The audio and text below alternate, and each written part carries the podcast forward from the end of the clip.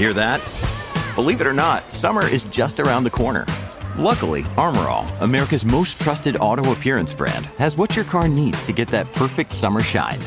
Plus, now through May 31st, we'll give you $5 for every 20 you spend on Armor All products. That means car wash pods, protectant, tire shine, you name it. Find out how to get your $5 rebate at armorall.com. Armor All, less work, more clean. Terms apply. When you need mealtime inspiration, it's worth shopping Kroger, where you'll find over 30,000 mouthwatering choices that excite your inner foodie. And no matter what tasty choice you make, you'll enjoy our everyday low prices, plus extra ways to save, like digital coupons worth over $600 each week. You can also save up to $1 off per gallon at the pump with fuel points. More savings and more inspiring flavors make shopping Kroger worth it every time. Kroger, fresh for everyone. Fuel restrictions apply. Another day is here, and you're ready for it. What to wear? Check. Breakfast, lunch, and dinner? Check. Planning for what's next and how to save for it? That's where Bank of America can help. For your financial to-dos, Bank of America has experts ready to help get you closer to your goals. Get started at one of our local financial centers or 24-7 in our mobile banking app. Find a location near you at bankofamerica.com slash talk to us. What would you like the power to do? Mobile banking requires downloading the app and is only available for select devices. Message and data rates may apply. Bank of America and a member FDIC. Four seconds is the time that it takes for F1 cars to accelerate to 100 miles an hour and get back to zero again. I think the only other way I could do that is jumping out of an airplane and hitting the ground. That's brilliant. and also, let's let's appreciate the fact that we're talking with an American here who actually values truth and numbers and the facts. That is frankly refreshing. So I applaud him. It's lights out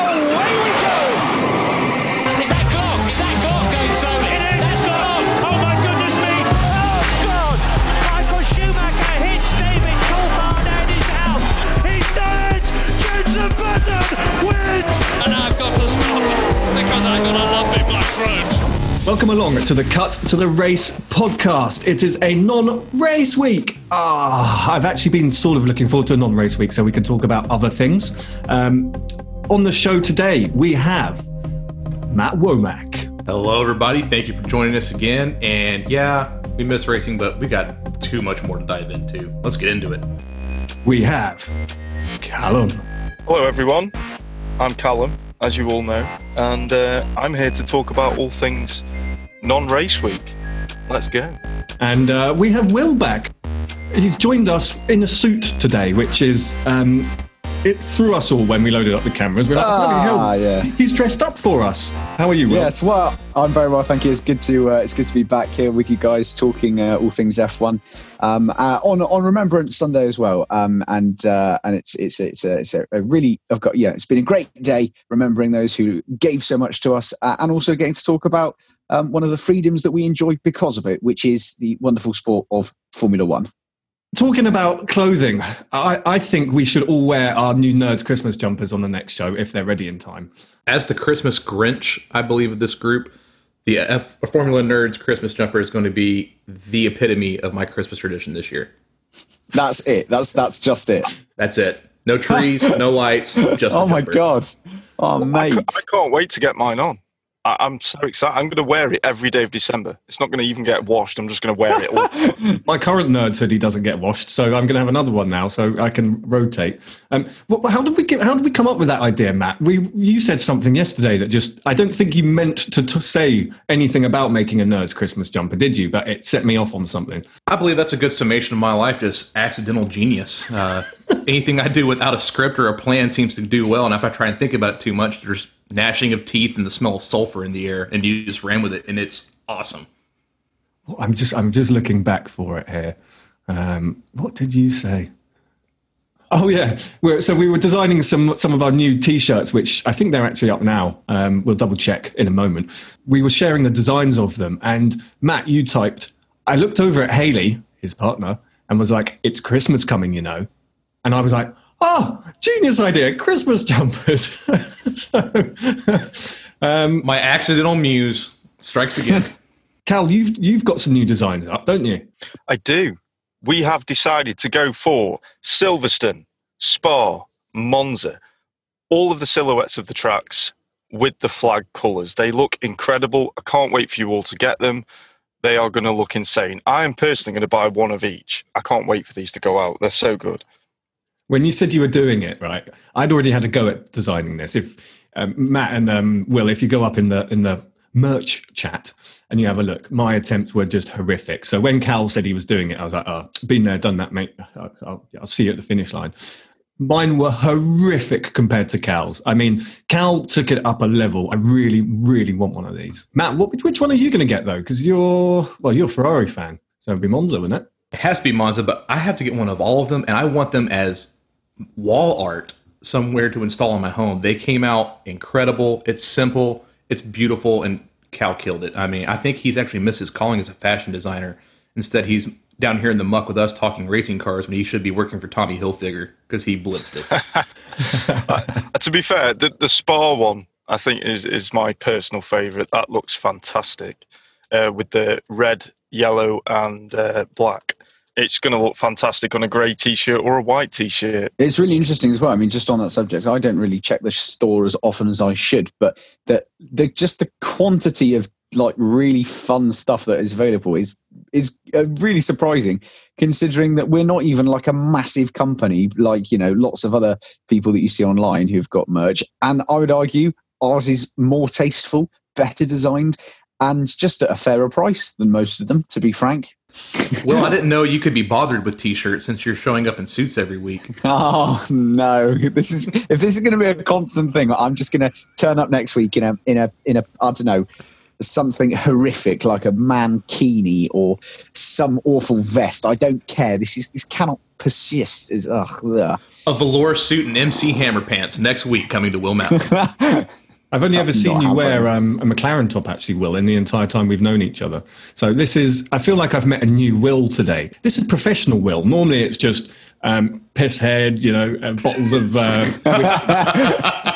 uh, today we've got we've got actual Will. So, oh mate, this is brilliant. This is dreadful. If any of my future employers are listening to this, please disregard everything that this man has said about my character and work ethic.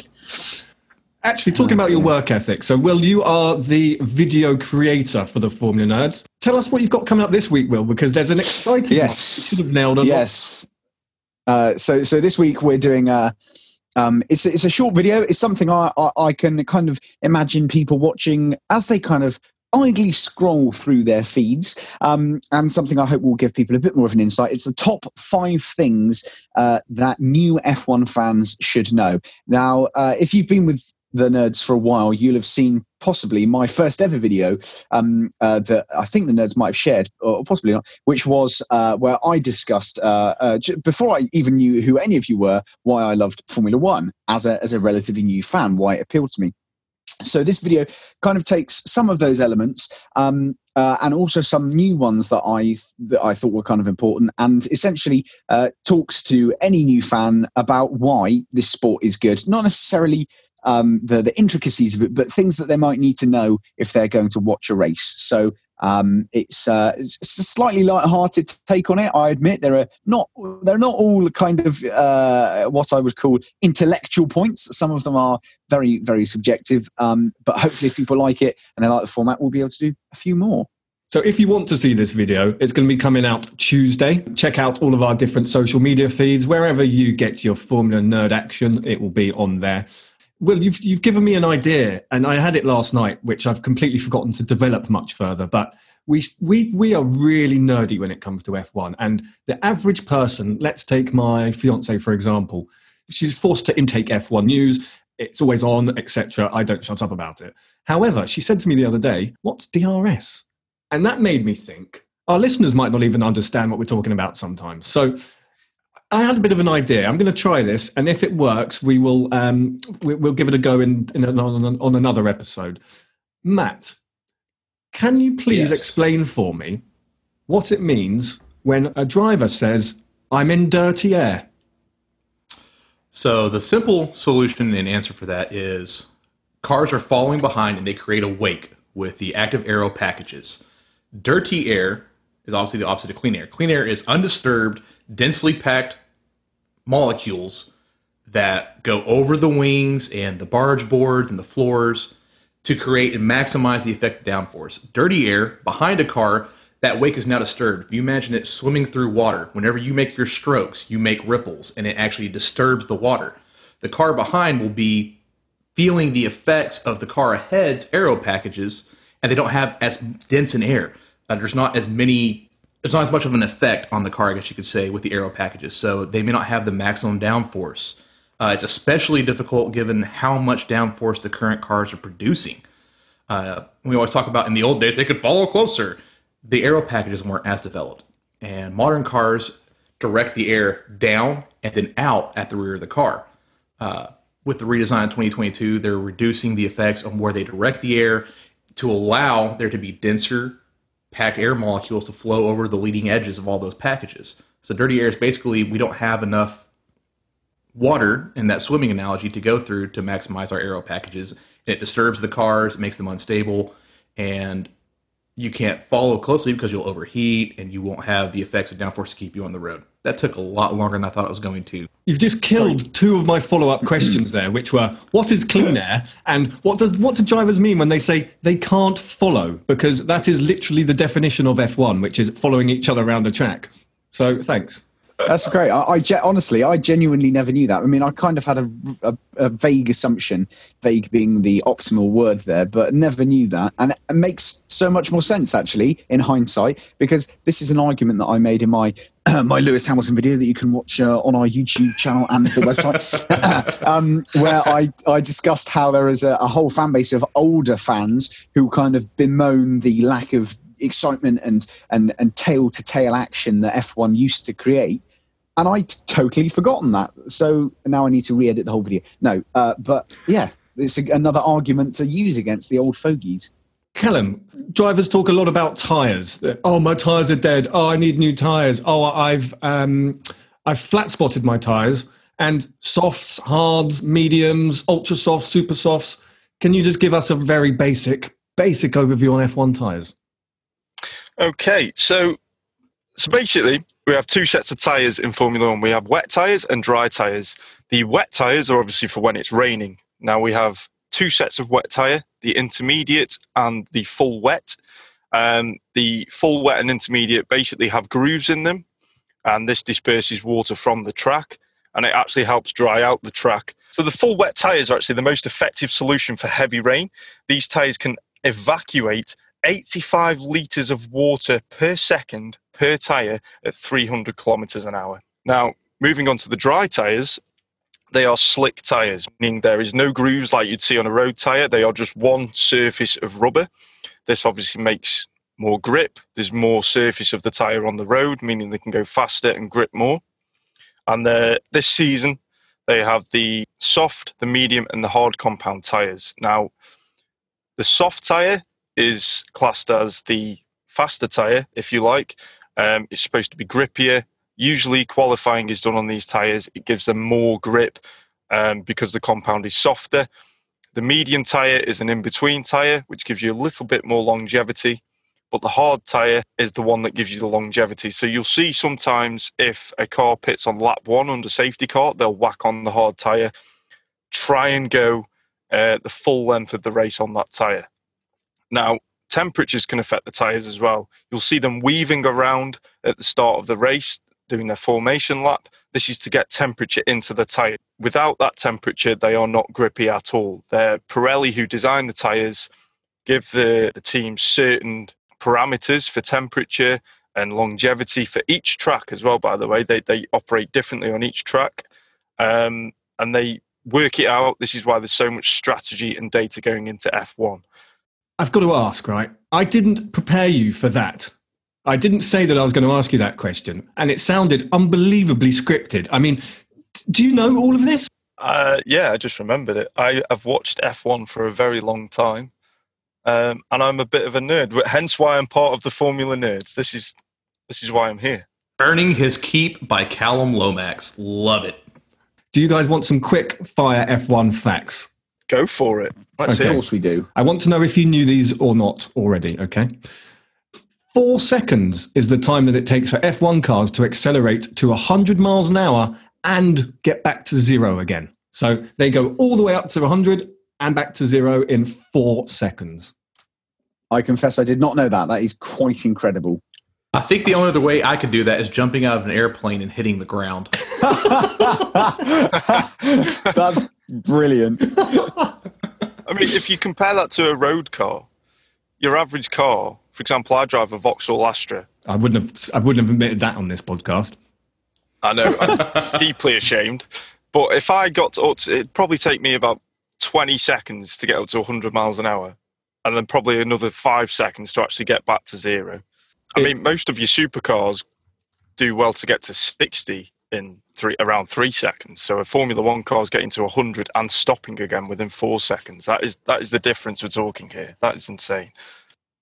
So a McLaren P1, let's just pick that as an example. That takes 2.6 seconds to get all the way to 60, right? Not even 100. So we're talking all the way up to 100 and back down again, which is pretty pretty awesome. Um, my next one is: Do you know how many times a driver will change gear on average per race? Now, now you can give me a, a round number here. Matt, I'm going to say you go first. Callum, you have a stab at it, and then Will, you, you, you go last. Okay, who's going to get closest?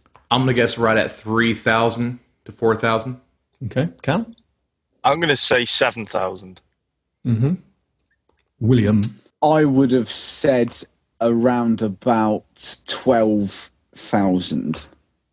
Okay, well, I mean, this is quite obviously it depends on the track and the, the, the race distance, but on average, you're looking at between two and a half and five thousand times an F1 driver will change gear per lap. So I would say that one goes to Matt pretty pretty easily. Um, Okay, I've really overdone things there, haven't I? I cheated because I remembered in the broadcast, I believe it was from Monza, the average track has 50 to 60 gear changes. I don't remember the number of laps, but I'm guessing around 60. So I just did some quick maths on that and it paid off. Thank you, elementary math. I Oh. don't like you anymore, Matt. There's a reason that In Matt is in charge of our business side of things, and he, he he looks after the nerds' finances and the the things that we aren't good at. There's a reason that you're in that that role, Matt. and and also let's let's appreciate the fact that we're talking with an American here who actually values truth and numbers and the facts. that is frankly refreshing. So I applaud him. Like, Oh, American Election Digs by Will Matlin. Incredible. uh, we're, Oh, dear. court, guys. We're going to court. We're going to win this election still. This is uh, this is a huge uh, moment for us as a country. Uh, you get to fling uh, a, a criminal out of uh, public office. Uh, that's me. Uh, the best. I've got the best words. Uh, the best. We have- Uh, We have the best numbers. Our numbers are incredible. You know, we're winning in every state. Mr. Trump, you lost the election. Uh, it doesn't matter. We're getting a dear. recount because I don't believe your reality. I'll talk to uh, Vladimir, my friend Vladimir in Russia. He's a great man, great man, great man, great team. Uh, he's sorted for us. Uh, the Russians, it's all good. It's it's currently Sunday, si- uh, 4 p.m. Has Donald Trump actually got off the golf course yet? Does anyone know? Oh yeah. oh, the man who, in fairness, in fairness, people criticise him for spending his time on the golf course. Thank God he does, because imagine if he spent all that time in office making more bad decisions. Play as much golf as you like, Mr. Trump. You carry on.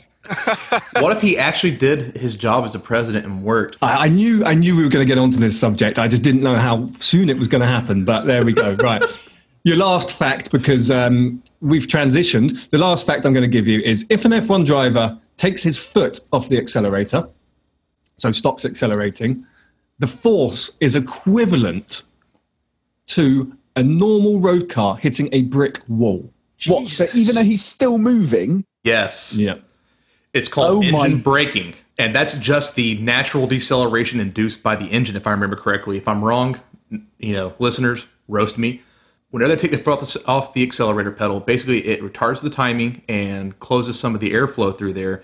And the normal deceleration of the engine's crankshaft slowing down. I believe at one point I want to say it was the equivalent of like a Volkswagen Golf hitting. I think that's the same quote you were talking about, Ollie. Hitting a brick A regular wall. family car. We'll go with the Golf. Yeah, we'll go with that. Uh, then on top of that, you have the actual braking systems themselves, which suddenly Kevin Magnussen's headache makes a little bit more sense for our listeners. Everybody talks about the speed and the cornering. The braking is what truly separates the Formula One modern cars from anything else in the world because they have to strengthen their necks to withstand the G forces. Formula One's longest necks with me. Uh, Adrian Chiles, I don't know. David, David Coulthard, surely. David, Yes, DC yes. always. oh, the man, what a legend. What I want to just educate people on, lastly, is what these guys get paid to drive round a track. Okay. So, and they, these are estimated based on um, essentially F1 drivers' contracts cannot be revealed, but they are held in um, a recognition board in Geneva. Uh, only lawyers can view them. But these are the best estimates that we have based on all the different data sources the internet and made into an average. So George Russell is the lowest paid. Uh, sorry, actually, Nicholas Latifi, we don't know what his is. It's undisclosed anywhere. George Russell is the, the, the lowest paid. What does he earn, considering he's one of 20 on Earth? Are we going in British pounds or American dollars? What figure do you have that in? We're going in British pounds because we are a UK produced podcast with an American. Okay, uh, I'm going to guess. Just So remember, the ballpark, I pound no is the pound is better than the dollar. Just in case you've forgotten, it's It is in, fi- in finances. In on the scale, not so much. I'm going to guess around three hundred thousand to four hundred thousand pounds. okay. Callum, do you know? I'm going to say around about 150,000 pounds. I know it's in the low end.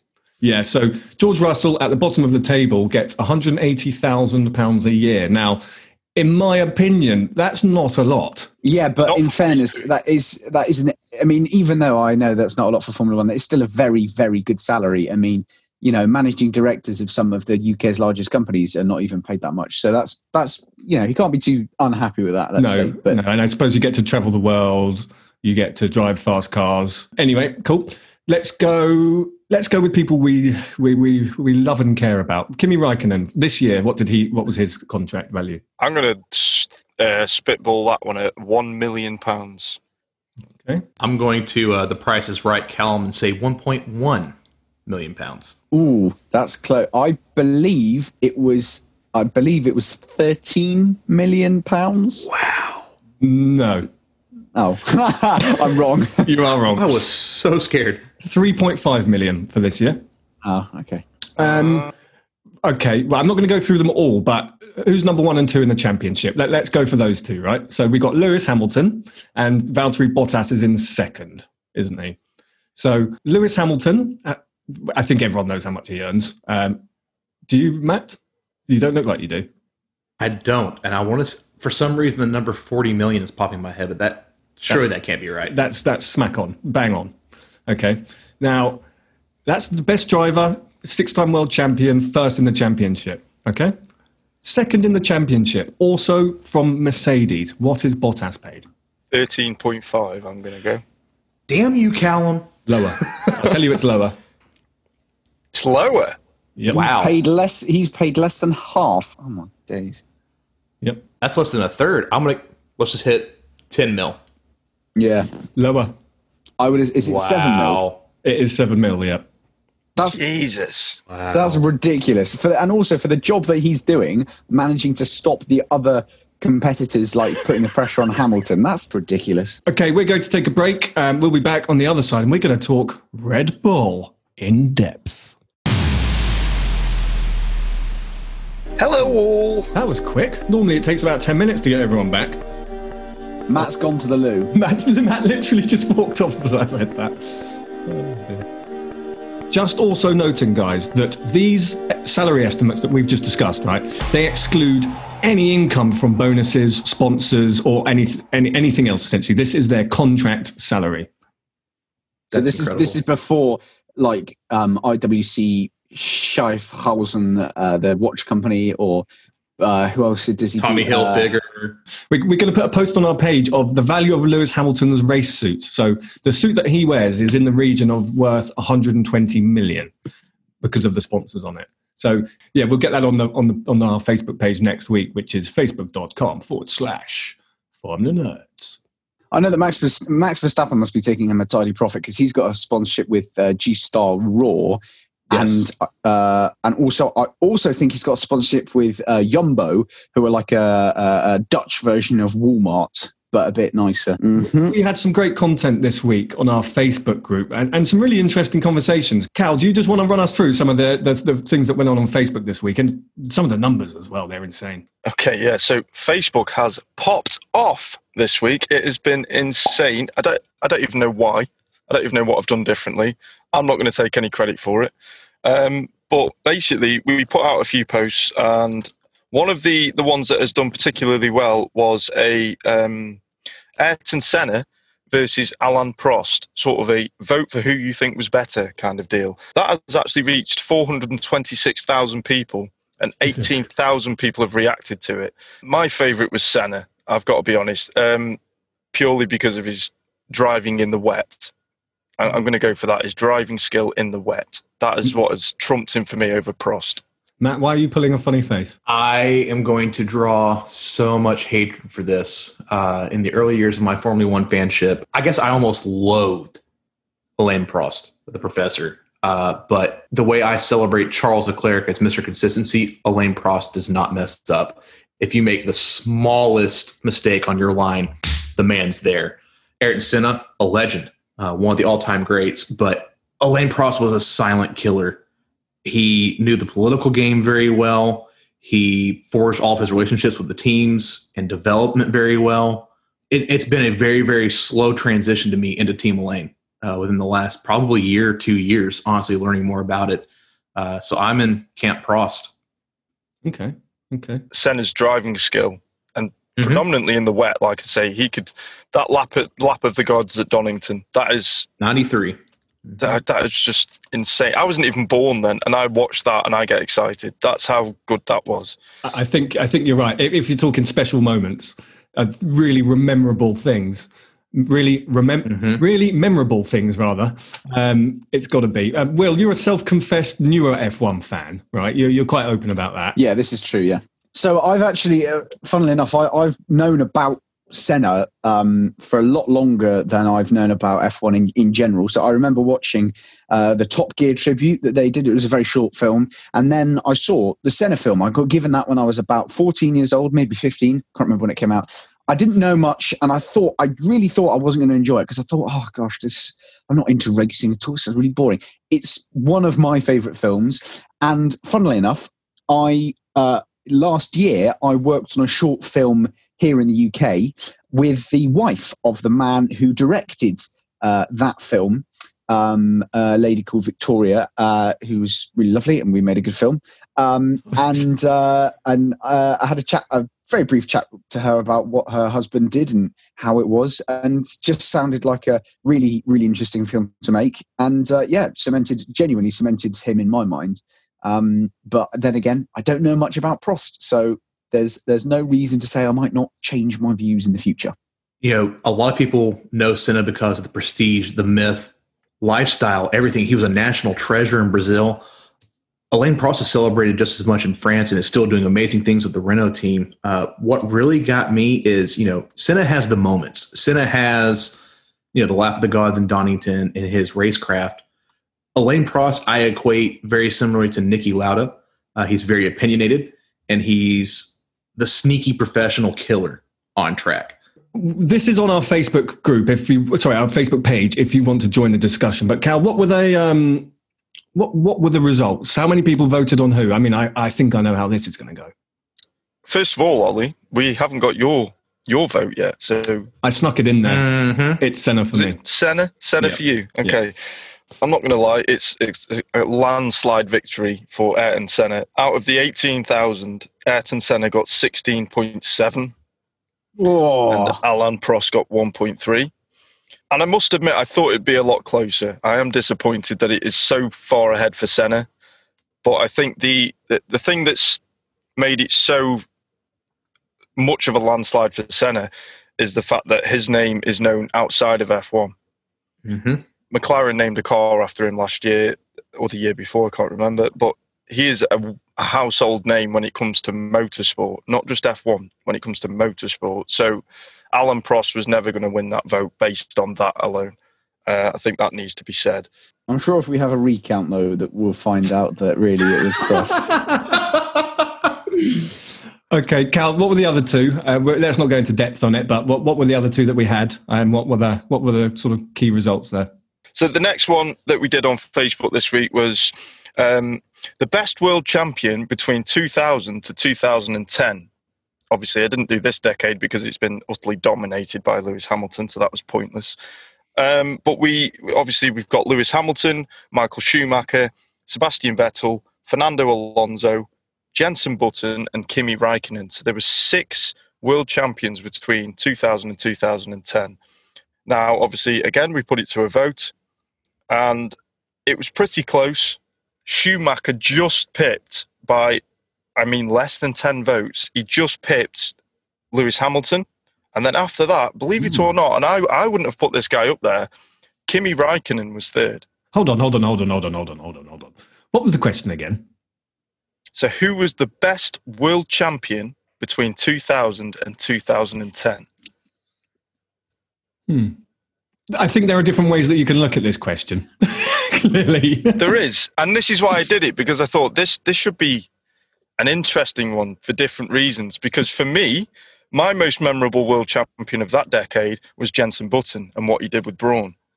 He was my favourite world champion. In my opinion, he was the best world champion of that decade I'd because of what he managed in that car. oh, But Schumacher got four world championships in that decade. Mm-hmm. All the others only got one. Yeah, So the best world champion.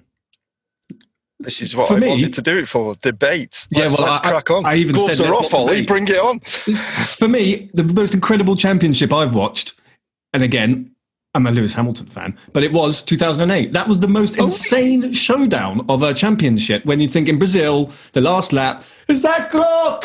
And all of those moments. That was just an insane season. That, that was the. Yeah, but like in the words, in the words of ah, But I in the words of Jeremy Clarkson, though, when you look at other you look at other championships, and there were some moments of brilliance. The championships that are really genuinely interesting and keep people watched are when they're interesting and amazing the whole season. And that's for me why Button's uh, 2009 victory was just incredible. It was one of the most invigorating stories of a team that nobody expected to win. Nobody, nobody ever thought they would go on to be successful at all.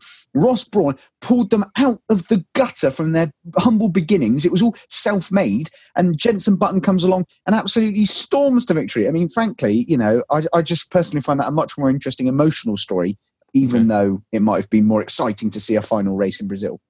Okay, okay. I, but just remember, it was Ross Brawn, right? He, he's quite a man, isn't he? If, you know, if he he's a man that if he puts his mind to something, he's not going to just flop at it. You make a fair point. That is true. Not to be the hipster F1 fan, you know, Jenson Button was the last time it wasn't one of the marquee teams winning the championship. You know, in the time, Brawn was kind of the modern wild card coming in with Jenson Button. He he was not supposed to win that year. I mean, before that year, it was Lewis Hamilton with McLaren. Then you had Ferrari with Kimi Raikkonen. You had back to back for Fernando Alonso at Renault. You know, it was the dark horse candidate, and it was just like a a David versus Goliath undertaking for Jenson Button to win that. Did, did, did they even have a sponsor on that car for that season? They had Virgin. Uh, Richard Branson sponsored them. That's but right. It was you would barely know. It was like a, a single logo, I think, on the on the on the on the rear section, rear half of the car. But yeah, very, very, very little money coming in at all. And how many seasons were they in F1 as Brawn? Just the one. Just the one season. One season. I think one season. One season wonders. Wow. Okay. I can, I can feel Ollie's passive aggressive defence of Lewis, even from Manchester. It's incredible. I mean, fair play. I was going to say, join the discussion because it's an interesting one. It's on our Facebook. Join Um, the discussion because everybody else here is wrong. Yes. Do, do you know what? I, I like different opinions to my own. I do. That's why I'm an open-minded person. Um, so you've all disagreed with me and all, all ganged up on me. Thank you. Cheers. That's Charles. it. We're out of the company. Charles, nice knowing you. yes. A third one we put up this week for votes was who wins the race for third in the Constructors' Championship? So we have Renault, McLaren, and Racing Point. Renault are on 135 points, McLaren 134 points, and Racing Point 134 points. Now, when we put it to the vote, the fans went for Renault Mm, I agree. then McLaren, then Racing Point. Personally, I think Renault at the start of the season, I would have I would have said McLaren, but Racing Point Danny surely Rick- at the start. No, no, ju- based on the first race. I mean, not pre-season. Based on the first race, I would have said McLaren. Um, but looking at it now, you, you're going to have to give Renault a good shout at this.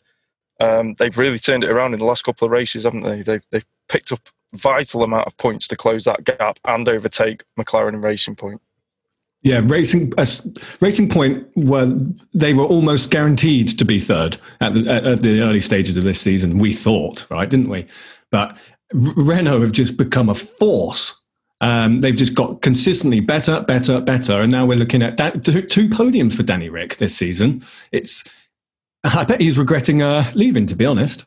I think Racing Point is learning the hard way that plagiarism and copying somebody else's work with nowhere to go because they have no fun- fundamental understanding of the car that they copied.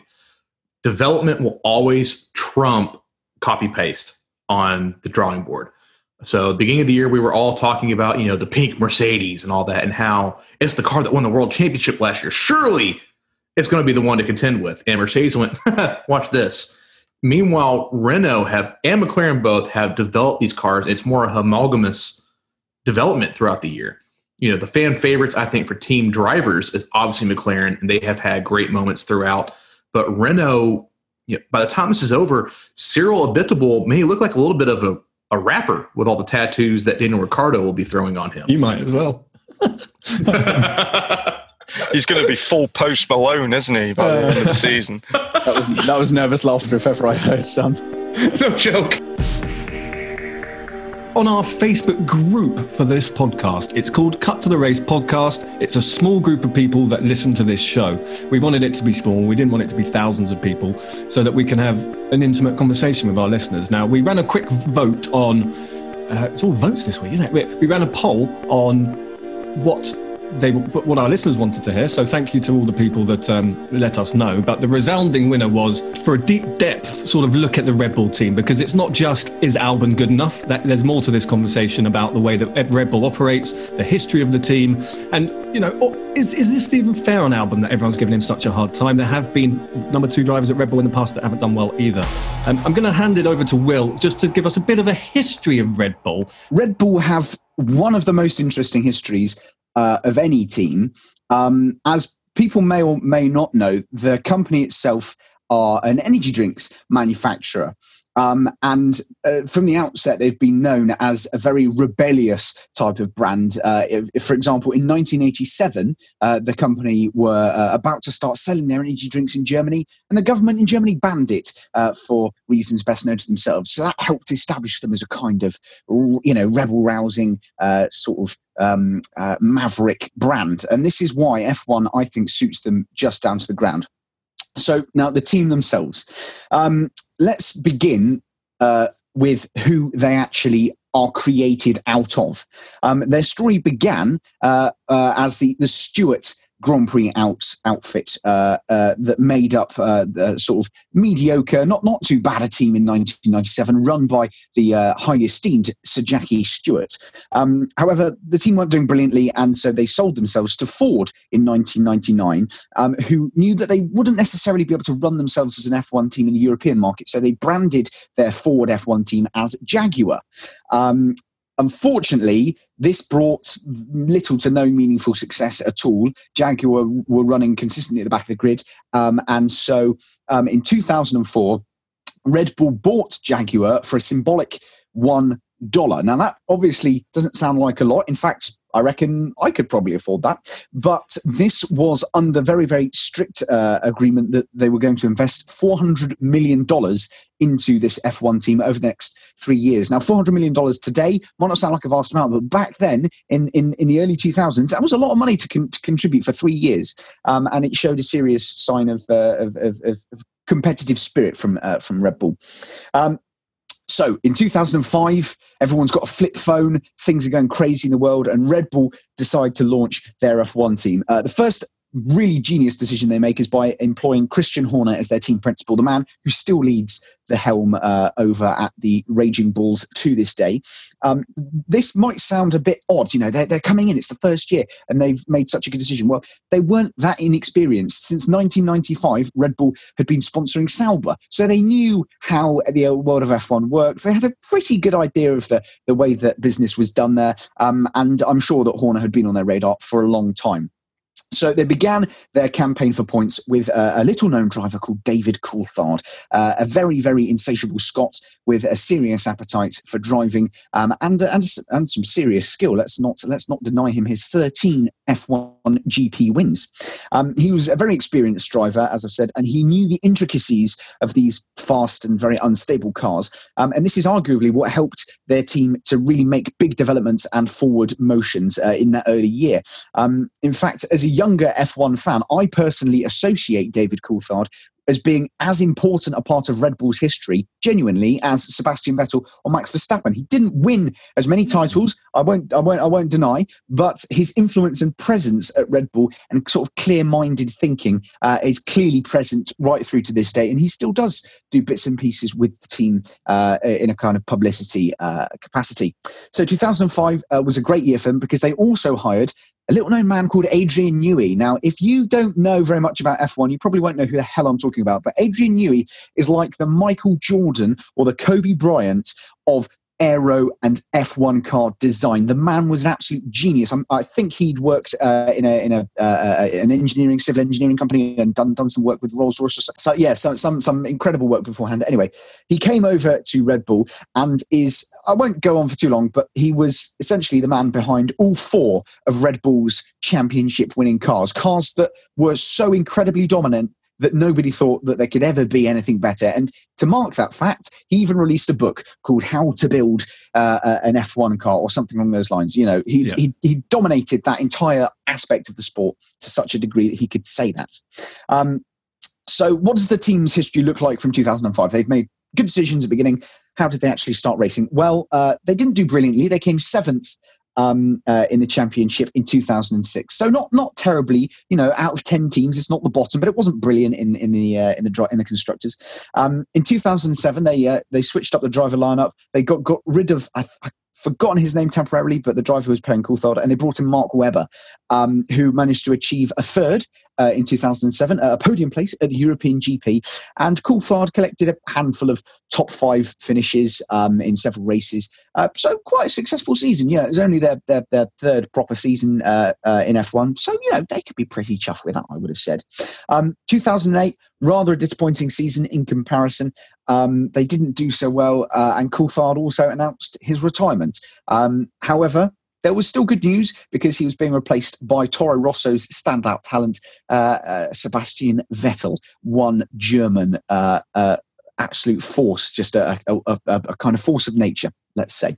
Um, so again, showing really, really good uh, management style by choosing somebody who they could see there was going to be a potential and wasn't just uh, good at that time. Really, really clever forward thinking.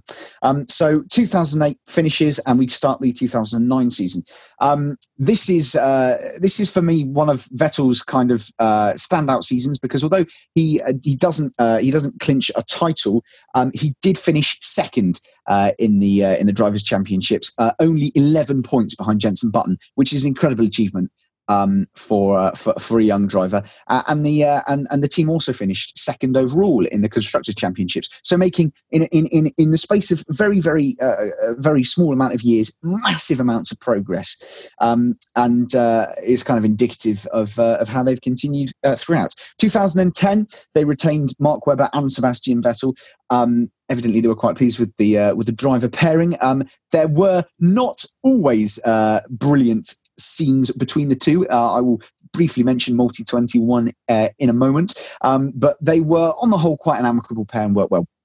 Um, so 2010 starts. They're up against um, some some some pretty stiff competition. Um, uh, Hamilton uh, and and the Ferrari team uh, also. So the, the, sorry, the Mercedes and the Ferrari team were offering some pretty pretty tough races to the Raging Bulls and were not making life easy for them. Um, but having said that, uh, Sebastian Vettel and and Webber uh, still managed to uh, persevere um, to such a degree that Vettel wins that year's drivers' championship, which was uh, record breaking because he was the youngest ever driver to win a, a championship. Uh, I believe uh, a record that uh, is yet to be beaten. Real quick, Will, do you know where Adrian Newey came from? Uh, what what what team he came from? Yes. I in the back of my mind, it's a British prestigious team, but I I feel like you're going to give me the answer here, old boy. you're right there. You got both of them. He was with Williams from 91 to 96, and then he was with McLaren from 97 to 2005. That's where they nicked him from. It's hard. I was sitting here just getting hype listening to you talk about Adrian Newey. Like, let's get in there, get the history. Have you read the book at all, Matt? I have not. I didn't know there was a book, and now yes. I'm. I was literally googling while Will was saying that because he has hit so many of my notes and so many points as a secret Red Bull hype man that I love. You know, Adrian Newey's still there, this chief te- chief technical officer. I mean, he's a legend. He is the modern day. Oh my God, brain fart, boys. He's like the modern day Colin Chapman. Thank you. That's who I couldn't think of. I just straight up had a stroke. Couldn't think of Colin Chapman. Matt, I know what I'm getting you for Christmas. To be fair, I am probably bought about four, five of copies of that book so far. Everyone I know who's an F1 fan got it for Christmas last year. Um, but I didn't know you at the time, so I will work on my surprise face just for you. Ollie. Yeah, yeah, thank you. I hope I'm getting one too, Ollie. Don't forget about me. Right, Adrian Newey, I need some commission, please. Um, we're going to be buying some serious books. I want volume discount.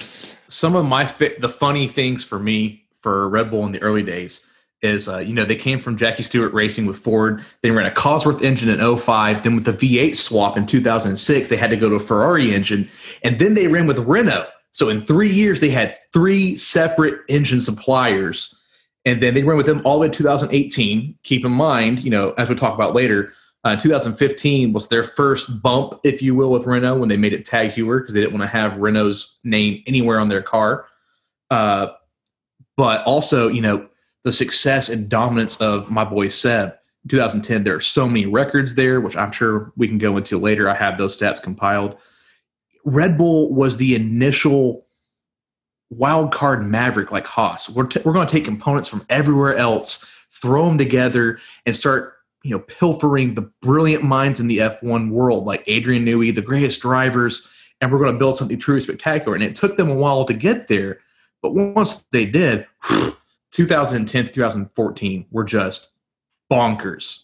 I've always seen Red Bull as like the cool team, right? Like the the cool kids on the block. So I, I didn't actually realize quite their history until you said it, Will, of, of where they've come from and how the team's developed. But they are cool. I drink Red Bull only because, well, not not often, but I only drink Red Bull because of the team, and I think they definitely sell energy drinks, don't they? It's clearly working for them and their their whole uh, extreme sports brand it's a it's an incredibly successful business model. Yes, it, it must be said. And what what what's even more um, interesting to me is is what you've just what you've just actually picked up earlier there on Matt, which is how they went they they cycled through loads of different engine suppliers, and yet they were still making big progress. And I think that that again has to be down to Adrian Newey, just finding ways to get extra, you know, extra tenths, hundredths of seconds even from you know certain parts of the car. Yeah, it's got to be said that their their chassis and aero has always been up there, hasn't it, with the with the best of the teams. Like they're the for example, round Austria and Monaco, they've always done well because it's a a high speed corners circuit. Now, Mercedes over the last couple of years have obviously stepped up their game in the aero department. It's not just all about power anymore.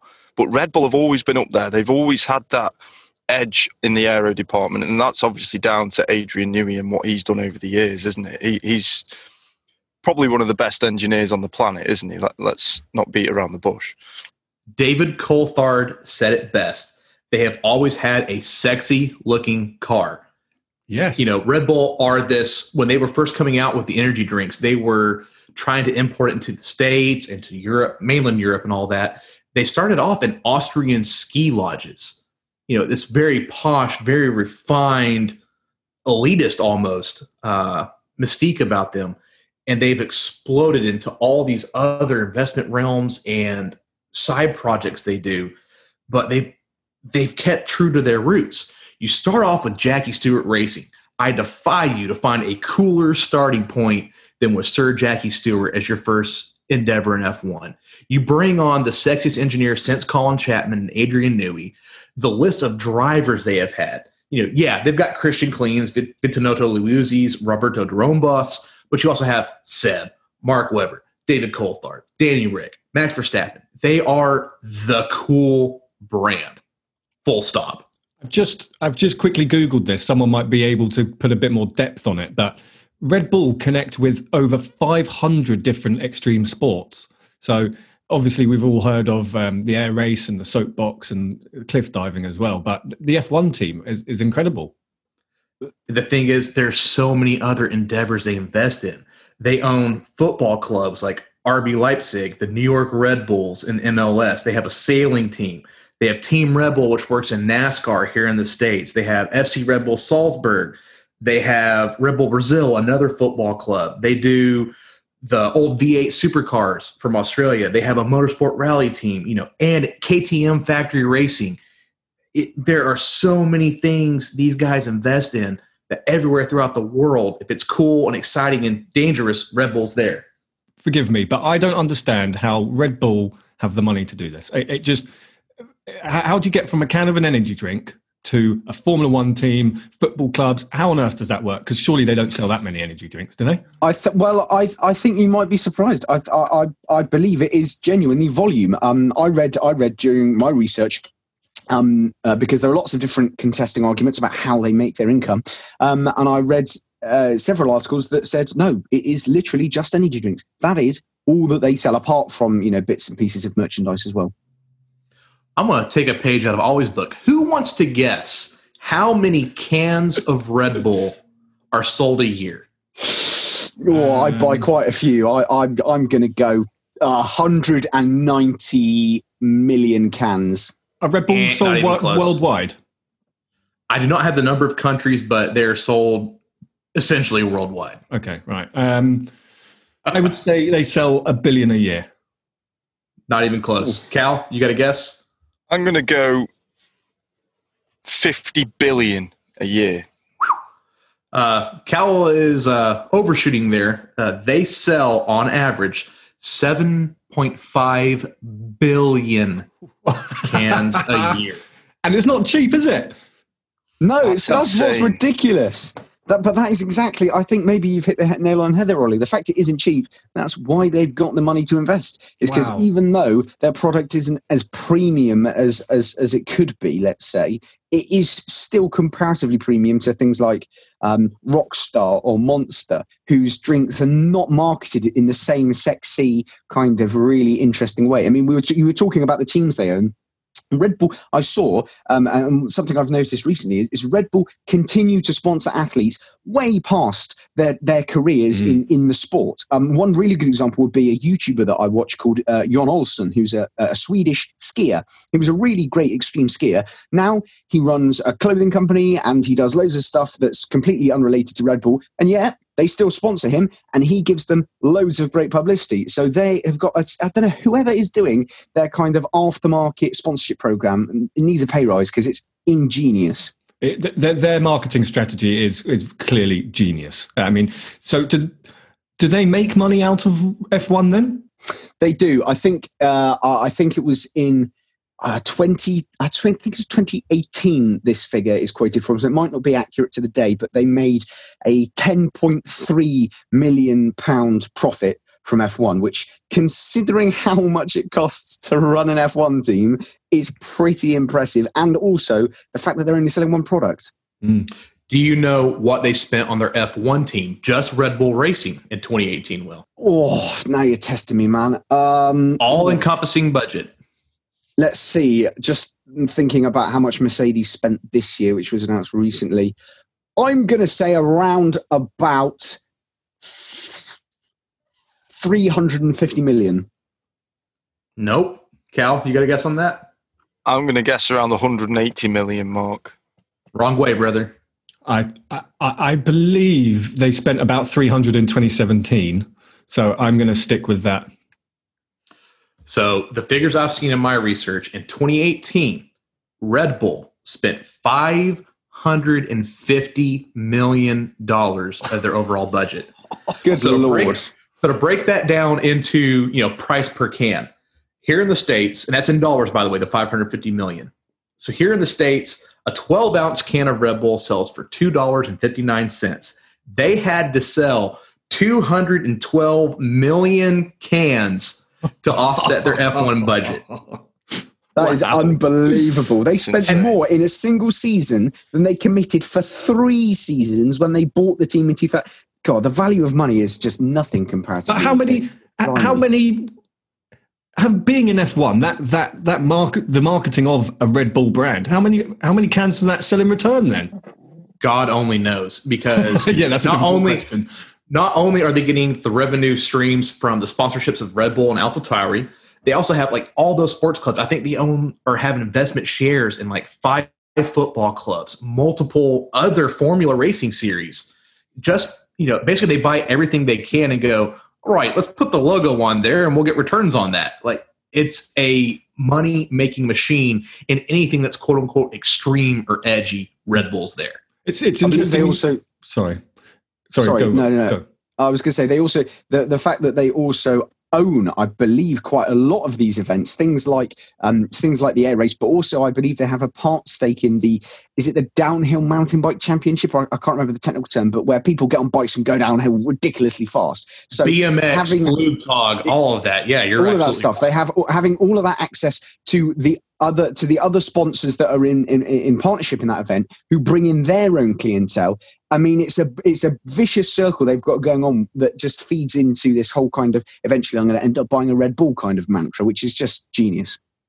Um, it, it, it is genius. And I, I I did know that Mercedes, um, in terms of their strategy in F1, so they cost, let's say, about the same 300, 400 million a year.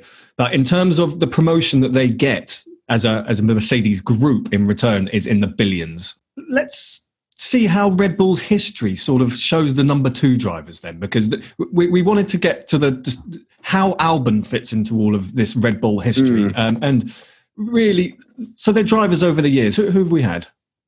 So uh, originally, um, when uh, when uh, Big DC uh, was on the scene, making waves and being mean, uh, that's not a rhyme, and I'm not going to rap about it because that could end up being very interesting. Um, originally, they uh, they partnered him with with a with a, a little a little known driver called Christian Klein. Now I don't actually know much about Ah. uh, Klein. I can't. I don't know if he's gone on to do very much more. I expect he's a pundit somewhere. They all are, to be honest. Um, but uh, he was a decent pairing, but he didn't really you know, he didn't really bring much to the table. And then they had Webber, obviously, um, uh, who famously fell out with uh, his with Sebastian Vettel. Yeah. Multi 21, Seb. Yeah, yeah. So if, just just uh, just on that point, if our listeners don't know, um, in Malaysia in 2013, um, we had one of the one of the original examples of team orders um, where uh, where where Red Bull radioed in and essentially asked Sebastian to let Mark through because he was faster um, and uh, and they thought that their number two driver deserved a chance at winning. Now, that's an interesting idea. We haven't seen that much uh, much uh, in the current season. Anyway, um, and Sebastian didn't yield. Uh, he, uh, he he he claimed the win for himself. Um, why this was contentious was that he'd obviously been dominating the whole season. He was going to win anyway. Pretty much everybody was uh, kind of assured of that fact. So it seemed like a mean thing to do. Um, and he didn't help himself by um, he apologized about this event after the race. And then about I think it was four or five months later, he said he didn't care. He probably would have done the same, and he was stood by his decision. So nobody was loving Seb Vettel at that moment. Anyway, Mark Webber eventually decides he's had enough. He retires uh, in 2013, and we have. Uh, we have a young man called Daniel Ricciardo, or Ricciardo as he likes to be called, um, the sort of fiery Australian who'd left his home, flown all the way to Europe. He'd lived in Italy and raced with uh, the Toro Rosso team, uh, or I believe some other teams under different names. I can't remember. Um, so, uh, so uh, Ricardo has a slightly better time than uh, than Webber, um, but unfortunately, Ollie, I have to concede. I think that's where we start to see the sort of the the sub treatment of the number two drivers in Red Bull start to creep in. Unfortunately, Yeah, so it wasn't really understood for a while that, well, it was a bit of a surprise that Danny Rick left um, Red Bull, if I'm honest. And one thing I was just thinking about for, for Danny Rick is the commitment to be in, a, in F1 for him means that he's barely ever home, actually, because all the races around the world, um, you can't just fly back to Australia every day. So it, it, was big, obviously, Red Bull in the UK as well. So um, I understand it as he left purely um, because of his number two treatment. Um, and he, he said he pretty much said that on a on an interview I heard fairly recently as well, actually. So it, it's this is where we start to see it, isn't it? But but why? Yeah, I think Max Verstappen coming into the team, being the prodigy he is, obviously winning his first race in the Red Bull seat in Spain, all of their attention went straight to him. His driving skill is off the charts for his age. His his know-how is his aura as well off the track. Let's let's pay a little bit of attention to that. He is a no filter, doesn't give a crap. I will tell you what I'm saying, uh, what I'm thinking, sort of guy. So if he has a problem, he will say it, and that is great marketing for Red Bull. Do you know what I mean? So when Danny he Rick fixed that rebellious partner, idea. That's it. When Danny Rick was his partner, Danny Rick's the laughy, happy-go-lucky guy he immediately became second driver once they realized the marketing potential for Max Verstappen, not just his driver potential. So in 2013, the team was as follows Seb Vettel, Mark Webber.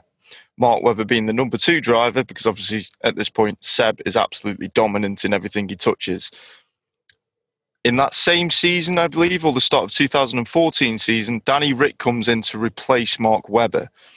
Danny Rick races for Red Bull alongside Sebastian Vettel until 2015, I believe. Then in 2015, Daniel Kvyat came in alongside Danny Rick. 2016, Max Verstappen replaces Kvyat. Then we see two seasons where Ricciardo and Verstappen are on the same team. 2018, Danny Rick leaves and obviously we see the replacement with Gasly. Yeah, so there is a lot of swapping and changing, isn't there? Especially with their sister team. I think that's a really key point to think about. What's really uh, what's a really interesting point, which you briefly touched on earlier, I think Ollie uh, might be kind of was uh, was was about how um, how you know how how kind of brutal Red Bull are to change, and in the midst of that, Ricciardo manages to have two years with Verstappen.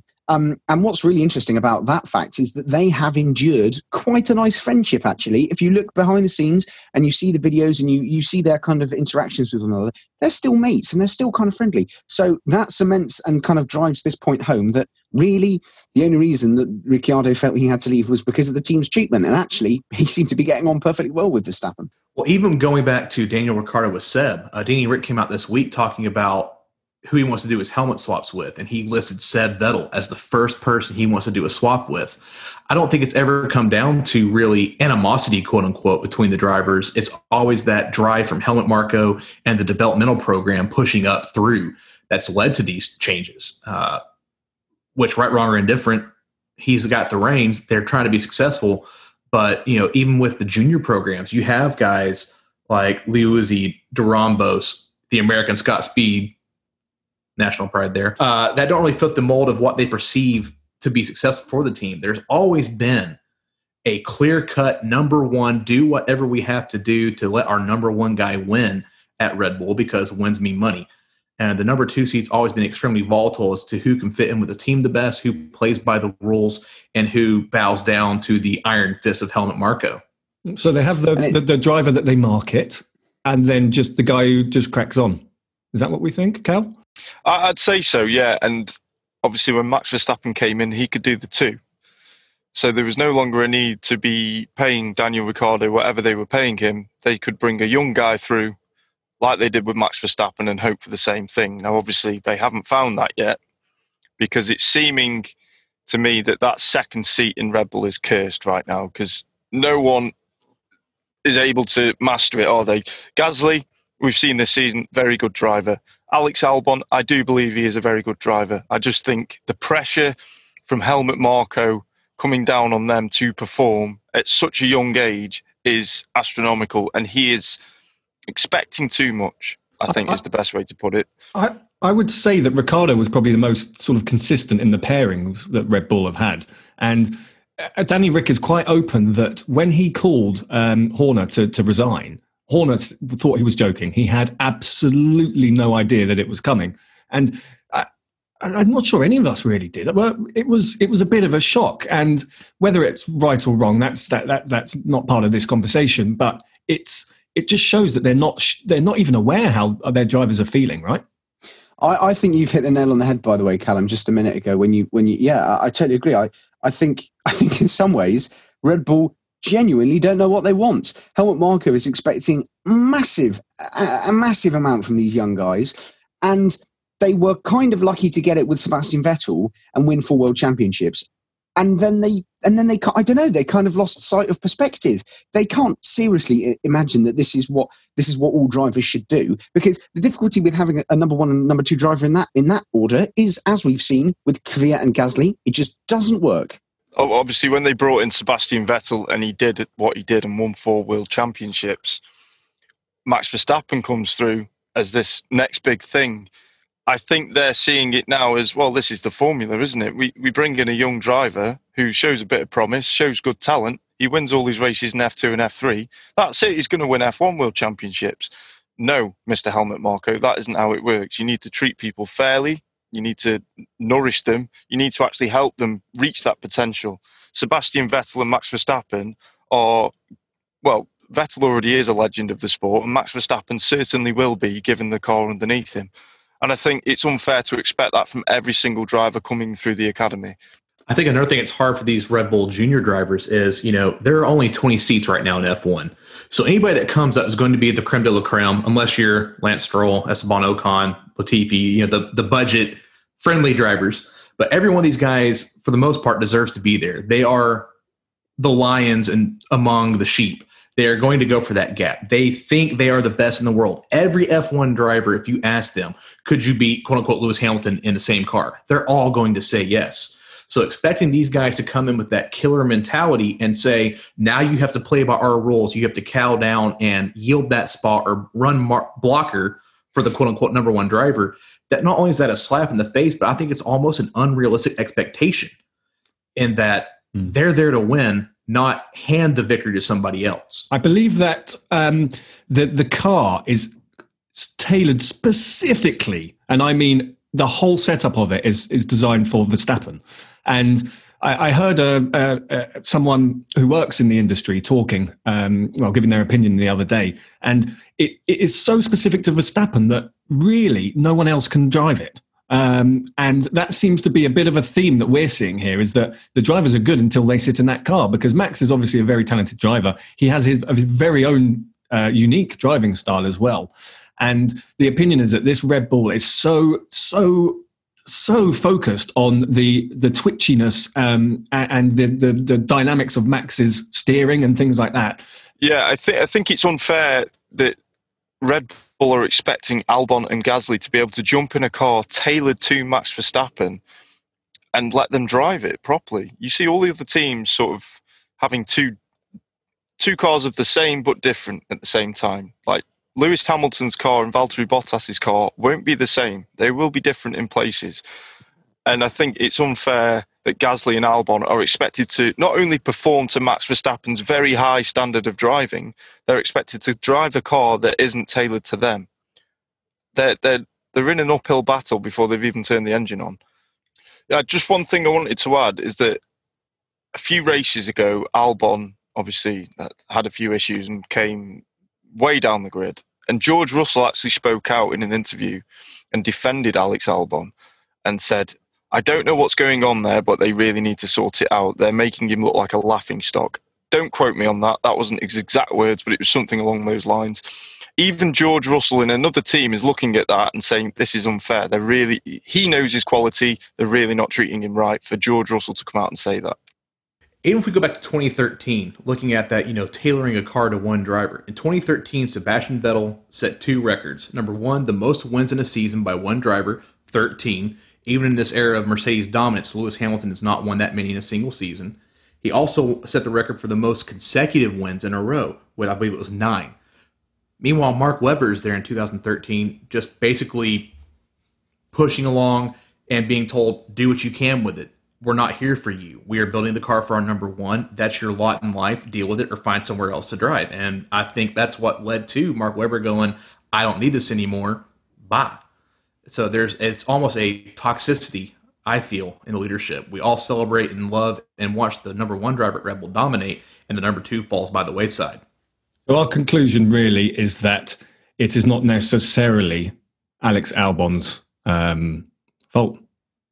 I mean, personally, I th- I personally believe that the decision now has to be made by the fans. Do we decide to keep enjoying Red Bull's rebellious and kind of out there approach, which really genuinely does a lot of damage I, am assuming to drivers mental health and to their to their uh, self-confidence when they get left by the wayside or do we start to try and I don't know. I don't. I really don't know how we we go about this because Red Bull definitely aren't going to change themselves. But can we maybe boycott them in some manner of fashion to try and get them to change their ways? Because ultimately, we know that Formula One is a business, and many teams play it as a business game and they play it very effectively. But what I feel Red Bull do is they take it way too far, looking for crazy results in a silly amount of time. And as a result of that, are damaging a lot of young drivers. Now, thankfully, they've got Toro Rosso, who know how, to handle younger drivers, as we've seen with Gasly. Um, but uh, yeah, who, who knows? Who knows what's what they're going to do in the future? It's a very good point because we can pretty much say that Albon doesn't has a, does not have a seat for next year because of that, and I think that's not right. I, I don't think that's fair. So, on his replacement, then I think, guys, do we do we all agree as the Formula nerds here that um, Albon is not going to be in that seat next year? I hope he is, but I don't think he will be, and Matt, it's, it's crying shame. Ditto. Unfortunately, no, and it's through no fault of Albon's own uh, because he and Gasly both had the same amount of points through the same number of races this year. I think it's lending itself to the leadership style and managerial decisions at Red Bull, not necessarily the on track success. Uh, this is going to go down to essentially Perez, from what I understand. So, um, and money. So Perez has two. As far as I can tell, um, going through loads and loads and loads of different inside sources, he has a decision at the moment between Williams and Red Bull. Um, now, Williams need him for the money. They desperately need him for the money. Um, Red Bull, maybe not so much. So, if Perez was to go to Williams, would that mean um, Hulkenberg to Red Bull? Who knows? But I've had it from two different sources. One's convinced he's going to Williams. One is um, actually a journalist that travels with F1 on their circus and is um, very, very, very sure that he's going to Red Bull. So there's there's different. I don't think there's a there's a, there's a defined. I, I, I reckon he's had both offers and he's deciding. That's my my best guess. Who knows? Who knows anymore? It's like the Danny Ric situation. Even Horner didn't know he was going. So I don't even think Red Bull know themselves what's going on at the moment. Okay, uh, let's finish with the news today then. So um, we've got a new race next year. What do we what do we think of that, guys? Where is it? It's in Jeddah in Saudi Arabia. And we race as one. Um, Matt? Yeah, uh, just going off of, you know, F1 being a business, you know, I applaud F1 for the We Race as One initiative.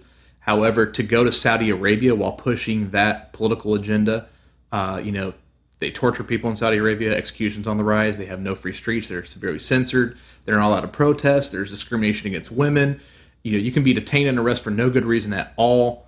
It, religious discrimination is abundant in Saudi Arabia. Uh, I think that's a poor choice at best yes. for F1 to go to Saudi Arabia. Uh, yeah. And is that purely financial? Absolutely. Yep. Yeah, um, yeah. I, am afraid I, have to agree with you entirely, Matt, on that. It's uh, it's really annoying when you see fans saying let's keep politics out of sport, but actually politics plays a part in every single part of life. It doesn't matter whether you want it to or not. And so to see them go to a country um, famed for human rights abuses as well, it's um, yeah. I mean, I'm sadly not surprised uh, because F1, as we know, are not are not too virtuous, but it is a shame.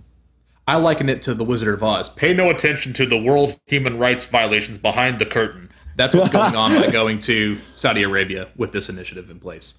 Maybe they should take some marketing tips from Red Bull. Um, okay, so that's a new track. The other new tracks that we have obviously are Hanoi, Zandvoort, um, Jeddah, which is the one we've just spoken about, and it is currently unconfirmed whether we will be in Interlagos or Rio, purely because they don't know if they built the track, will build the track in time. Cal? If they get rid of Interlagos, I know I know they're building a new track in Rio, and I believe it's going to be a street circuit as well. From the consensus I get in our group, that is not a good move. Like no, no. Interlagos is such an iconic track. It's personally one of my favourite tracks, and I think moving to a street circuit, it's not going to be good news. That Hanoi is a street circuit, come proper circuit. Um, we've got Azerbaijan, Monaco. Azerbaijan is probably the only street circuit I actually look forward to. So, base it on that. I don't think this is a good move for Formula One. No, it's terrible, and again, it's it's purely financial. I believe um, Interlagos is one of the. It has had one, some of the greatest races of all time held there. It's it's just a disaster. Well, also in the same breath that we're talking about save the rainforest and reducing F1's carbon footprint, we're going to save the rainforest, and then we're going to go cut down a couple square miles of to provide facilities and a track there. Uh, what What's so disappointing for, uh, for I think many fans is that um, th- they they can't do anything.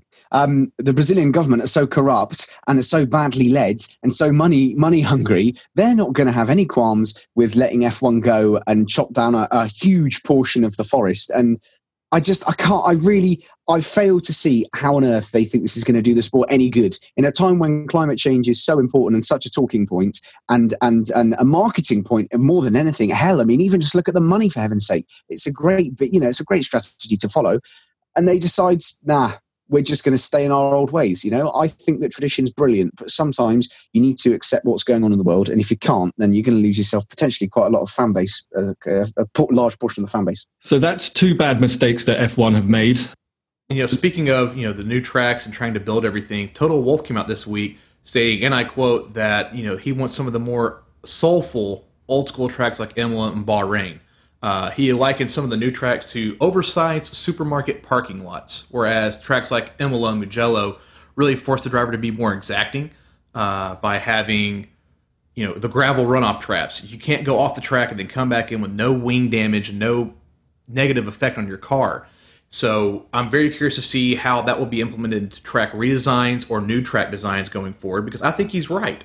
We've loved seeing the racing at Imola and Mugello, and it's an uncertainty it really is not tracks designed for the current F1 cars, so they have to be more precise in their analytics, and it really draws that line between bravery and efficiency. Uh, I think Toto Wolff is onto something there, and that's something I didn't think I would ever hear myself say. I agree. Will? Yeah, I mean, I, I, would have to, I would have to agree, and I, I, I think we can potentially be quite hopeful about him expressing this opinion because I, you know, not only has he done great things and the F1 community respects him and the F1 management more importantly respects him because of his wins and his success, but he's also, as we know, very, very heavily invested in F1 teams. He, he owns a large stake of Aston Martin. So if they are going to choose to listen to anybody, don't worry about me, some silly little fan, but for God's sake, listen to Toto. Well, they, they haven't, have they? Uh, based on next year's uh, well, right, well, yeah, proposed, proposed or rumored calendar. Um, Cal, F1 doesn't care about the normal bloke.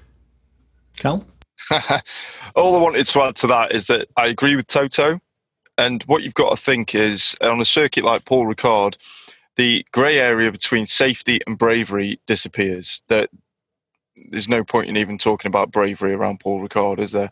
If you go to Azerbaijan or Bahrain or Silverstone, you have to be brave to get the fastest lap time around those circuits. It's as simple as that.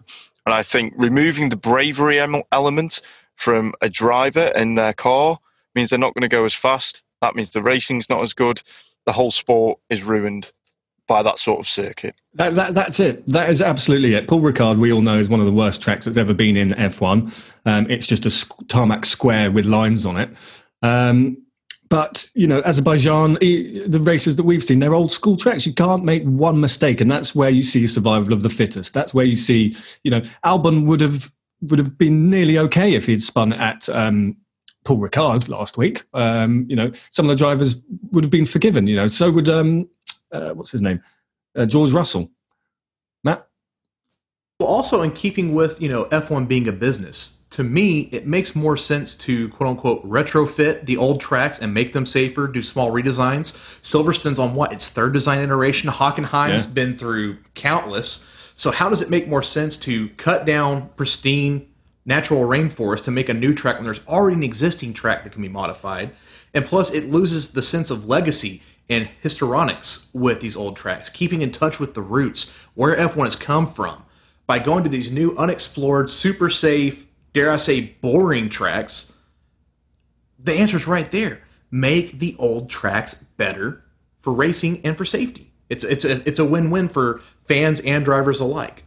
Have we seen? I, I certainly haven't seen the um the, the track yet for Saudi Arabia. Is it any good? Has anyone? Have you guys had a look? At I, it? I had a quick I had a quick Google of it while you guys were talking about it. It looks okay, but it's nothing special. I mean, you know, c- compare it to somewhere like Monza. I mean, I know it's not directly mm. comparable, but for heaven's sake, why not? It's just it's just not on the same league. It's kind of you know they've thrown some corners in, and it's a, I don't know, just didn't excite me. Okay, Carl. It'll be another Abu Dhabi. It'll be all mm. lights and fireworks and show, and the track itself won't be that great. Yeah, I think I- that's how that'll end up. And we mhm. already have that in Singapore. We already have the big explosions and the big pageantry. Do we really need it again? I mean, I love it, but Singapore's a bit good same track. Singapore's a good track. Abu Dhabi not so much, and now I'm worried about Saudi Arabia too. Well, that and when you have tracks like Zandvoort, you know the redesign of Zandvoort, I think will be absolutely incredible. I want Yeah. the show to be on the track with the cars. I don't care about Oh, a night race with fireworks and you know Shakira singing the national anthem or something like that. Show me close racing and overtakes. That's my show. Yeah, I'm excited for Zandvoort boys. By the way, can I just say, if we ever make enough money to go over there as a group, we have to because that track looks nasty. It looks great. It- it's, it's Tell what's you now, Zandvoort on the game is epic.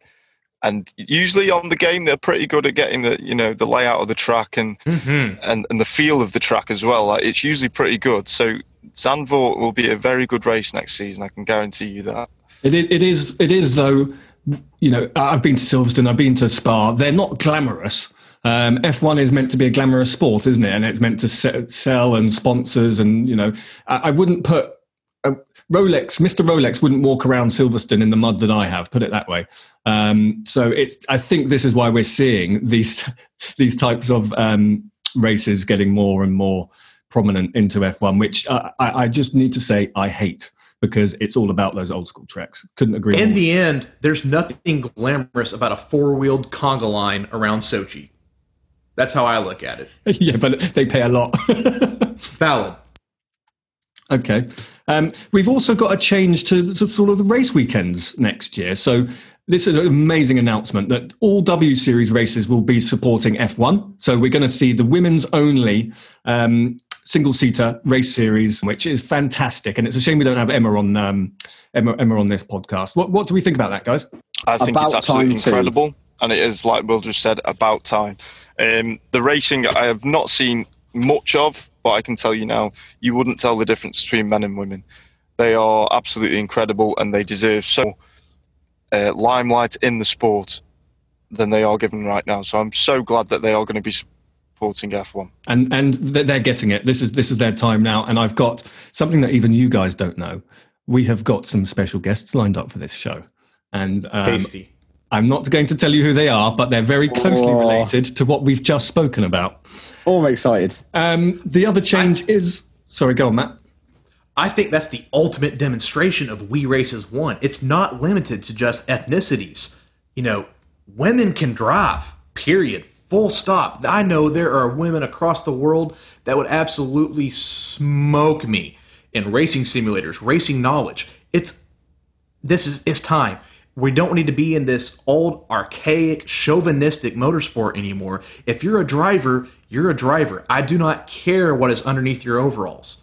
Bring it on. I love that. Let's get some women into F1. Let's finally make it us as a whole, as the racing world coming together and celebrating the best of the best, regardless. This and this is exactly exactly why we're we're actually planning a um, a special feature um, podcast.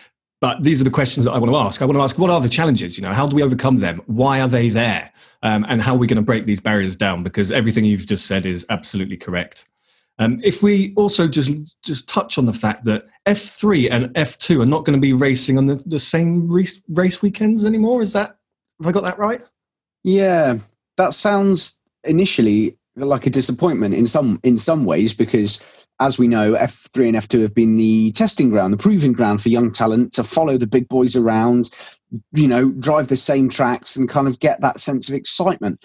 But personally, I think if you're in F2, especially, you know, even in, you know, if you've made it to F3, it's still impressive. Um, you're going to be, if you've got that driving determination, you know, you probably won't miss having it on the exact same weekend as the F1 guys. It might, you know, it might make communication between potential drivers and, and agents and teams a bit harder, but that's nothing they can't overcome. And I think the benefits for having women finally race, you know, finally starting to be pushed up to, to, to a more equal platform, I think that far, far outweighs anything else. I'm not actually sure if it's a case of um, that W Series is replacing one of them. I'm actually just do, Cal told me about this topic just before we started, but it looks like oh, it's down to cost cutting. It is because the infrastructure of moving the F2 and F3 series teams around through all the you know globe trotting that F1 does, it makes sense to allow them to cut cut cost measures. And we not a lot of people watch the F2 and F3 races, and unfortunately, not a lot watch the W series. Uh, it also adds a varietal spice to the weekends as well in that you don't know who you're going to get to watch. You know, with the W series as well. Uh, good on them. You know, Jessica Hawkins and Emma Kimiläinen are two of my favorites for multiple reasons. Uh, I would love to see more integration of the W series instead of it being a standalone. Roll them into F2 and F3 because they are some bad ass women out there that need recognition as drivers, not just as women drivers, as drivers. With F2 and F3, I see in the future a restructuring to get rid of the W series and fully integrate that and make it more of what they're trying to achieve. Um, so yeah, F two is going to be doing. Um, uh, they're going to change their race weekends to three races per weekend, um, eight rounds, and essentially Formula Two and Formula Three will be separate. Um, so they'll, they'll, alternate. I completely got Sophia Flörsch just signed for F three this year as a full time driver for them. I, I apologize to her. She is a pioneer and a just an awesome little racer coming through some really big adversity with that crash she had in 2018. Was it Jets? I personally can't remember. Was that her that had that wreck? That wreck? I'm not sure. Make I think it was who had the wreck, but also a quick mention on her. She was part of the Le Mans team yes. this year as well, and they absolutely smashed it. They did so well. Yeah, yeah. Yes, 2018 Macau was where her wreck was. In other news, we F1 announced a quarter three loss of 104 million. Ouch. Does that hurt their bank account? No, come on, you must be joking. No, I think Not that's a pretty big hit. Surely, surely. It's not it's not great, is it? That's all the ticket sales that they're missing out on. That's it. They're still getting their money for the broadcasting rights. They're still getting merchandise sales. They're still getting royalties, all of that. Uh, it's maybe a little bit less of a bonus this year for the big wigs at the top. Um, Tsunoda had a seat fitting and a test this week. Does anyone know how that went? I've I've not followed up on that. Uh, you know, I've obviously not seen it or anything like that, but I believe he did do quite well. I think they were very, very impressed with him. And do we have any other updates on the driver lineup at all? I don't think there's been any movement this week, has there? No, getting, not this week. No, getting three shaking heads. Okay. So next week we are going back to Turkey, which I think has had a resurface. It has. It's had a resurface, and to be honest with you, judging by what we saw in Portugal, where their track was resurfaced, we're going to see a lot of issues with tyre and tyre temperatures. It could affect the race in a big way. So let's hope for a dodgy track and a dodgy surface because that made the race so good in Portugal. Could we see a Silverstone 2.0? That's the question. Absolutely. You know, with these older surfaces, they get worn down over time by taking down levels of asphalt to make it more even. So now you have more peaks and ridges in the tires, and it's going to have higher tire carcass deck. Uh, it could be, excuse me, surface deck. It could be very, very spicy. Well, weren't we sprinkling some spice onto um, Giovinazzi last week, Matt? Possibly. Possibly. When uh, I listened back to the show, that did make me laugh very much because Cal started the spice off at the beginning of the show, and then the spice went all the way through the entire show. Um, like a good burrito. Oh, I'm so hungry. so we're back to practice one, two, three, qualifying race weekend. And the best thing about the Turkish Grand Prix is it doesn't have a silly name. So it is just called the Turkish Grand Prix. So hashtag easy. Hallelujah.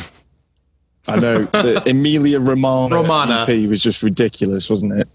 Uh, do you know we went through the whole last episode without saying that once because I just refer to it as the Imola GP as I did on Yeah, I, I only just learned how to say it today. I'll be honest, so that, that's why we didn't talk about it last week. I, I applaud us for not using San Marino. I don't believe in the podcast. You know, I saw a meme about Emilia, Emilia, Romana, Romana, Emilia Romana, San Marino. Like that's what it's always been. And these new nomenclatures and you know uh, sponsorship names so hard to keep up with and get it right, so we don't get in trouble with FOM again. Yeah, what, what, what? I, I think they had to call it that because it couldn't be the Spanish Grand Prix, could it? So it's. It wouldn't be the Spanish Grand Prix. not at it? all It was in Spanish. Italy. That would be a horrendous mistake to call it the Spanish Grand Prix. We're not the geography nerds. Wow. oh, we're on fire today. You could you could tell what I was looking at on my computer screen. Um, it, obviously, there's been three Italian Grand Prix, which. Um, yeah, so you can't call it the Spanish Grand Prix, but there's only one in Turkey. This is an amazing track. I can't wait. Was this the track where Vettel and was it Webber collided? The, the famous crash them. with Vettel hitting his teammate. I'm, think it was this one. Come on. My, my research don't doesn't know. go that far. Maybe I've got Um, it so wrong that that's why you don't know what I'm talking about. That's right. We'll, we'll get our we'll get our supporters in the comments to let us know. That Yes, it was Turkey. participation. It was Turkey, Oh, all right. 2010. Yeah, that's yeah, if you haven't We seen edit that that, to make me sound like a brilliant man, you are a brilliant man. not just Um, a fast Googler. I googled it as well. I thought, oh no, I've made something up, but I haven't. Okay, well that's it for um, this week. Thank you for listening. I hope you enjoyed the show. Um, don't forget to go and buy your Christmas jumpers and new T-shirt designs on our Formula Nerds shop. Get Um, that much? Thank you, Will. Thank you. Um, uh, we we have um, an exclusive collection coming from Callum. Um, Oh, yeah. That's a celebrity. St- you know, it's not David Beckham anymore. It's Callum. Um, Uh, you, you just wait. I'll, I'll have my own line soon with Tommy Hilfiger. Me and me and Lewis will be on the catwalk together. right, Calvin Klein by Callum. It's Callum Klein. make sure you do head over to the Facebook because that's where all of the action happens. Facebook.com forward slash Formula Nerds. Um, we've obviously got our website and loads of great articles going on there written by Emma. There's just so much happening. Videos by Will, podcasts. What am I forgetting? There's even, there is more than that. Our Twitter. Um, got- YouTube. Yes, our Instagram page as well, full of spicy content. just just sprinkle over some spice all over your laptop and get to all of them. Very quickly, don't forget, uh, we are partnering with Formula Model Shop in Brackley on December the 18th with an event with Karun Chandok. You meet the nerds, but more importantly, meet Karun and try and see if you can beat him on a simulator. I just gooed Will's brain. Do you see the look on his face? Sorry, nobody's told me about this. Have we not? Surprise! This is for the listeners that stay all the way to the end. What? Yeah, so me and Callum are going to meet Karun. I'm going to beat him on the simulator. You wait. I'm going to practice day I've in, got, fi- day I've out. got five on that. I've got a fiver on that, Cal. I'm going to beat him, and then I'm going to drop the mic or whatever. Well, I'll drop the steering wheel because there will be no Will's microphone. But I'll drop now. the steering wheel right in front of him. He's going to beat I- us just after our Twitter little roasting of Mr. Chandok last week. Yeah, yeah. Sorry, Will. Can you just verbalise what you're doing right now? I'm struggling to form sentences or even any meaningful words. What the what the Fangio is going on? This is insane. If you stayed up to date on our group chat, Will, you I would, you would do. have We've not hidden it. Up to date. We did tell everyone. This was about uh, When? three or four weeks ago. This wasn't it, Matt? It was. So very, very quickly, uh, the awesome people over at the Formula Model Shop in the barn Brackley are doing a meet and greet with Karun Chandok. They have an F1 motion simulator, and they have the one and only Karun Chandok coming out to set out lap times, sign autographs, take pictures, all that, barring the lockdown being lifted for you guys over there. Uh, it's going to be an amazing event. It's going to be absolutely worth the drive. Their merchandise and their models are second to none, but most importantly, it's flipping Karun Chandok. I mean, Yes. Yes. And the Formula Nerds. You got And the gonna get Formula to meet Nerds. me and Ollie. God, So, what, I think me that's better Callum- than Karun. We- we- Subject to Boris Johnson, we will be out of lockdown, so this event will go ahead. But Callum's going to have to sit in the back seat while I chauffeur him to Brackley, to, Sil- uh, to the Silverstone area from Manchester. So that's going to be Back fun. seat. That'd be the no. trunk. Wouldn't that be the Oh. trunk with a mask on? No, that's Oh kidding. no, Callum's going to have to be chauffeured to Brackley to meet an F1 driver. How are you guys doing this? You are so selfless. It's, it's just incredible. Cal's going to be in the trunk like twice around the block. I want to see how the peasants live. Well, Will, what are you doing on the 18th of December? Uh, well, at the moment, not very much. Although it sounds like a trip to Brackley might be in order. Well, if you bring your camera and stay well away from me, then um, we'll, we, we'll discuss that. Because I can't film myself. Uh, and anyone who, who films himself on selfie sticks looks like an idiot. So, um, Preach it, brother. Yeah, we, we need we need that video guy. We need that normal bloke. yeah, yeah, yeah. So, well, you've just, subject to coronavirus limitations, um, put it in your diary.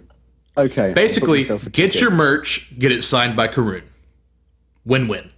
And if we get, and, and let's give it away on the show, Matt, shall we? So um, these guys have hooked us up with meeting Karun. If we can get him to sign it, we'll, we'll chuck it at him so we don't need to get too close. Um, and we will give it away exclusively in partnership with the model shop on this show. How about that? I'm down for that. I'm sure they will be as well. Oh, I'm sure our fans are going to go nuts for that. That's amazing. I'm going to have to get two now because I wanted one. So um, I want one as well, so that's three. Okay, right. We are going to end it there. Um, we'll be back next week with the Turkish GP review, um, your news updates, and all of that spicy stuff. Um, from me, Ollie, thank you very much for listening. Thank you very much for listening. Obviously, like we've said three or four times now, we have designed more merchandise which will be going onto the store. So as soon as that is live, please get yourselves over there and bear us in mind when you're filling those Christmas stockings. For sure, there's a lot of good, good, good stuff there for kids as well. Um, Matt, Once again, thank you to everybody for listening. Make sure to drop us a like and drop us a line if you have anything you want to see come out in the merch, and I may know a guy that can make that happen for you. and Will. Yeah, thanks so much for listening, everybody. It's been a really great week, even though we haven't had any racing. Who'd have thunk it? Brilliant, brilliant stuff. And uh, do remember to head over to our YouTube channel if you'd like to. Uh, if you'd like to have a gander at any other F1-based videos in your free time during lockdown when you're bored. Brilliant. And last of all, join the Facebook Cut to the Race podcast group and just talk with us as humans. You're not going to be talking to the Formula Nerds, you actually talk to us. We are actually, we do exist. You know, we don't just hide behind that little nerdy um, who sits in the car on our logo. Okay. So thank you very much, and we will see you next week.